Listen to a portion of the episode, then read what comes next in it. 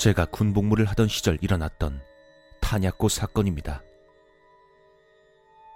새벽 2시 반쯤에 탄약고 초소 초병 두 사람이 각기 한 발씩 공포탄을 발포해서 부대가 뒤집어졌던 사건이었죠.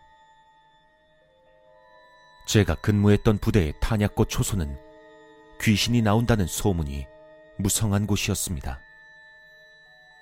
실제로 초소 옆에 위치한 통신 창고에서 자물쇠를 잠궈 뒀는데도 한밤중에 무언가가 떨어지는 소리가 난다거나 비 오는 날만 되면 빗소리에 섞여 따닥따닥하고 나뭇가지가 부러지는 소리가 초소 바닥에서 들려오곤 했습니다.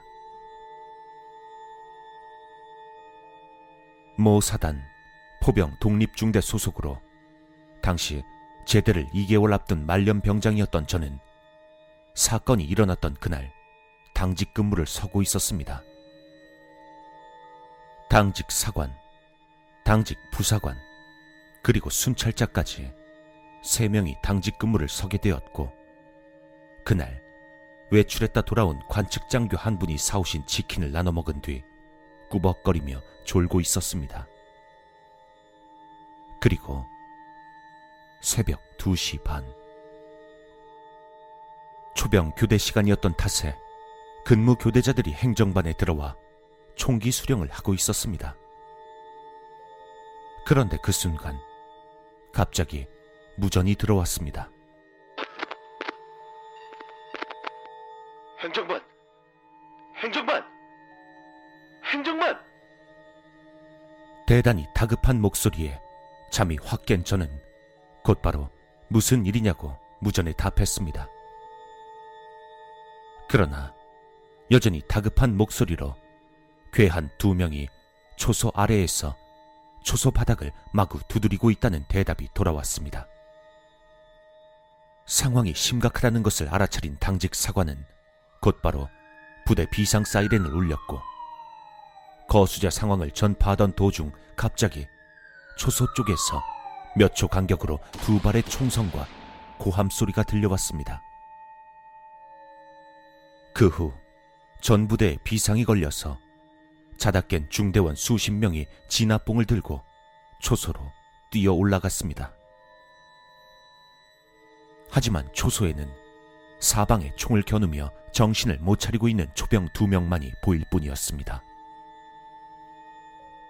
상황 파악을 위해 초소 주위를 수색하는 한편 초병들에게 사정을 물었지만 둘 다 정신을 놓아서 제대로 된 대답을 하지 못했습니다.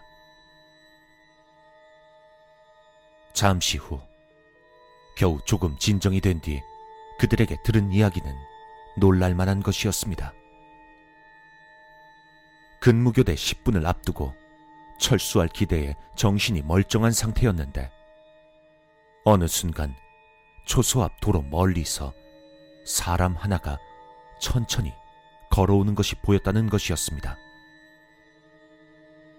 순찰자라고 짐작한 초병들은 초소 창문을 열고 암구어를 외칠 준비를 하고 있었습니다. 그런데 도로 중간쯤에서 그 사람이 갑자기 매우 빠른 속도로 뛰어오기 시작하더라는 겁니다. 어느 정도 형체를 식별할 수 있는 거리에 이르자 그 사람의 모습이 보였습니다. 그것은 너덜너덜한 거적대기를 걸친 시커먼 사람이었습니다. 게다가 손에는 둔기로 보이는 짧은 막대기마저 들고 있었다고 합니다. 뭔가 이상하다고 느낀 초병들은 행정반에 즉시 무전을 했다고 합니다. 그 뒤 초소 바로 앞까지 달려온 괴한은 암구어를 무시하더니 갑자기 둘로 나뉘어서 초소 좌우측 아래로 뛰어들어 오더랍니다.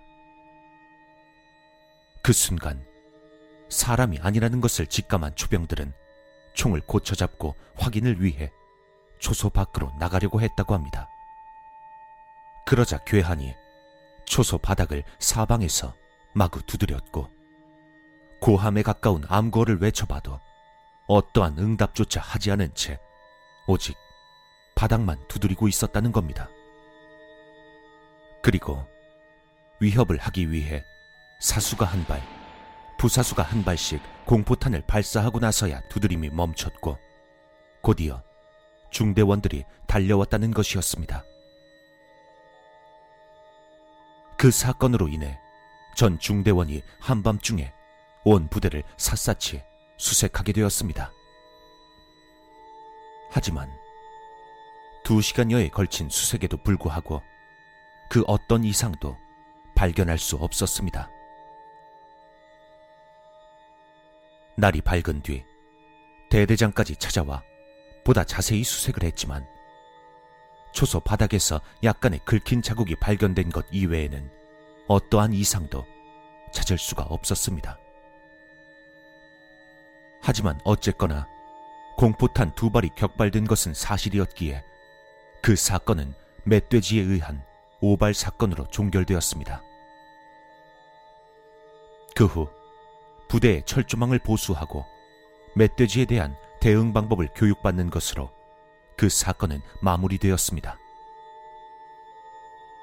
하지만 그때 그 초병들은 그것은 분명히 멧돼지가 아니라 사람이었다고 말했습니다. 해당 초병들은 그 후 탄약고 초소 근무를 한사코 거부하여 끝내 탄약고 초병에서 제외되었습니다. 과연 그때 그것의 정체는 무엇이었을까요?